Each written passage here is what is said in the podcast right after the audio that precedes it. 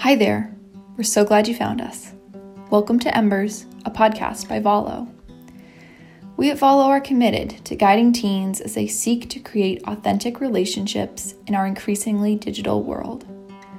Once these youth experience the power of being in community and their vast capacity for connection, we challenge them to go out and make the world a better place. Our circle is open to every race, gender, sexuality, ability, religion, and background. Our podcast is a hub of inspiration for both teens and adults.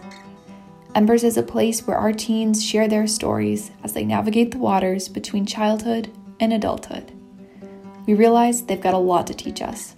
What they hope for sounds good to us, too. This month, we have a special episode.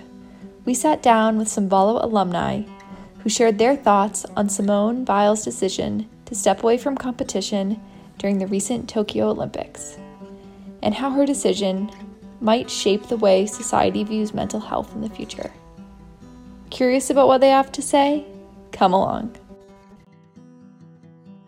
I'm so grateful to have four Valo alumni with us today to record this podcast as we look at the recent event at the Tokyo Olympics when Simone Biles decided to leave the gymnastics competition.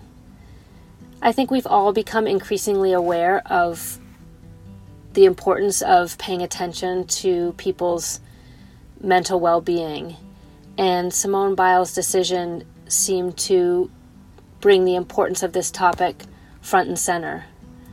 I'm really eager to hear what they have to say, and so I asked them what we can take from her decision and how we might use it as a catalyst for our own understanding of how to navigate and look at emotional well being in our own lives and those of people around us. Something that, like, we can take from such a big example of somebody on such a like a prominent stage is that I mean she's receiving a lot of positive feedback, but she's receiving a lot of negative feedback. And hopefully, like if she broke her ankle, it wouldn't be it wouldn't be the same negative feedback. So hopefully, this is something that will maybe start the conversation about treating mental illness and mental well being as actual physical um, hardships and something that is serious and that needs to be taken care of just as much as physical because it has not and people aren't used to that. But I don't know if we're ready for that conversation yet, especially as a society. Yeah, I would agree exactly with that. Uh, and I think I, am hoping more and more it's like we start really treating it as uh, mental illness is a legitimate thing and mental well-being is like an equally important thing because it is also very important and it's just not treated at all the same.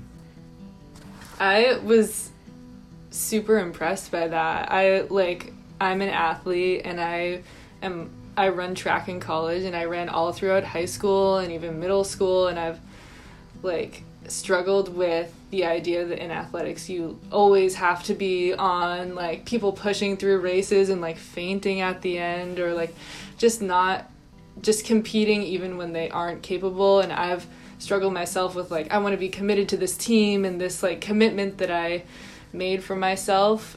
Um, I signed up to be on this team and I said that I would show up every day, but is this healthy for me to really be doing this every day?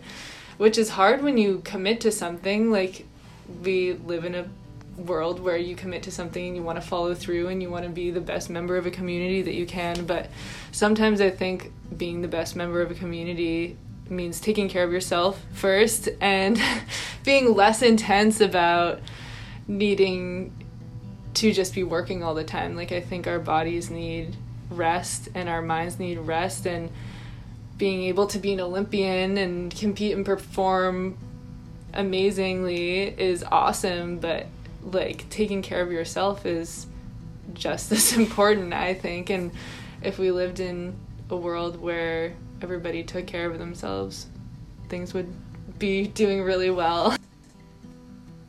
At first, when I first heard about it, I heard that she just had like quit the team and I hadn't read anything, and I was like, oh, okay. And then when I started to hear that it's like she just like kind of wasn't in her body, and it was like, I mean, I was so impressed, and to have someone of her standing and who's like gone through everything she's gone through and and had to be the voice of sexual assault in the gymnastics world just like i mean i'm shocked that she like even went to the olympics like uh, just to he- to know that she can do that is such an amazing standard to set for like everyone and mm-hmm. just to yeah to be able to like talk to people about that who don't feel that way, who like see it as weak, I feel like is is like such a good example to kind of hope to start to like shift their view too. Um, yeah, it's just incredible. I think it's so brave. I want to thank Brenna and Miles and Abby and Allie for so thoughtfully and bravely talking about emotional well being and helping us see the importance of keeping this conversation alive. I have such hope for our future with this generation leading the way. Thanks for joining us today. Like what you heard? We invite you to connect with us at valomaine.org for additional ideas and inspiration. Music from this episode was created by one of our many talented teens, Miles. It was a pleasure having you in our circle today. Until next time, take care.